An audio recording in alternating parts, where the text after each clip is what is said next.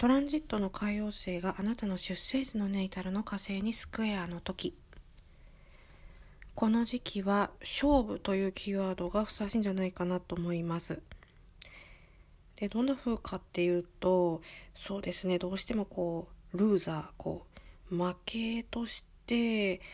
カウントされやすいっていう感じになります。で自分ではそんなことないんですけれどなんとなくこう周囲からのこう状況によって自分がこうそういった立場にこう立たされてしまうそういった感じですね。ですからちょっとでもこう直感とか本能でこう疑いをこう持った場合っていうのはもう絶対そこで立ち止まった方がいいトランジットですし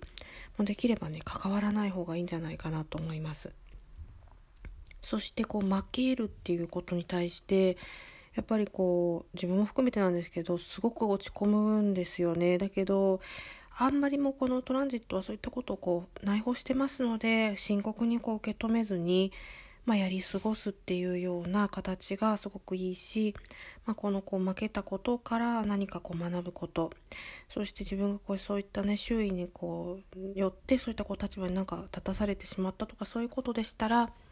そういったこともきちっとこう分析するっていう姿勢が正しいのかなというふうに思います。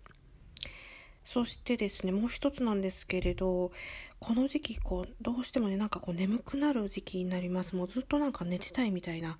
感じになりやすいですね。で、やっぱりそれはこう、から、あの、体と心が欲してることなので、ま睡眠時間がね、取れるようでしたら、あの、取った方がいいんですけれど、なかなかこう人間ってこう睡眠時間そんなにたくさん取れないですよね。だから、そういった時はま5分でもいいからこうソファーでちょっと横になるとか、まあ、そういったこう小刻みな感じでもいいからこう睡眠時間を作っておくっていうことがあなたのこの体を良い状態に、ね、キープするっていうのにすごく役立つんじゃないかなと思います。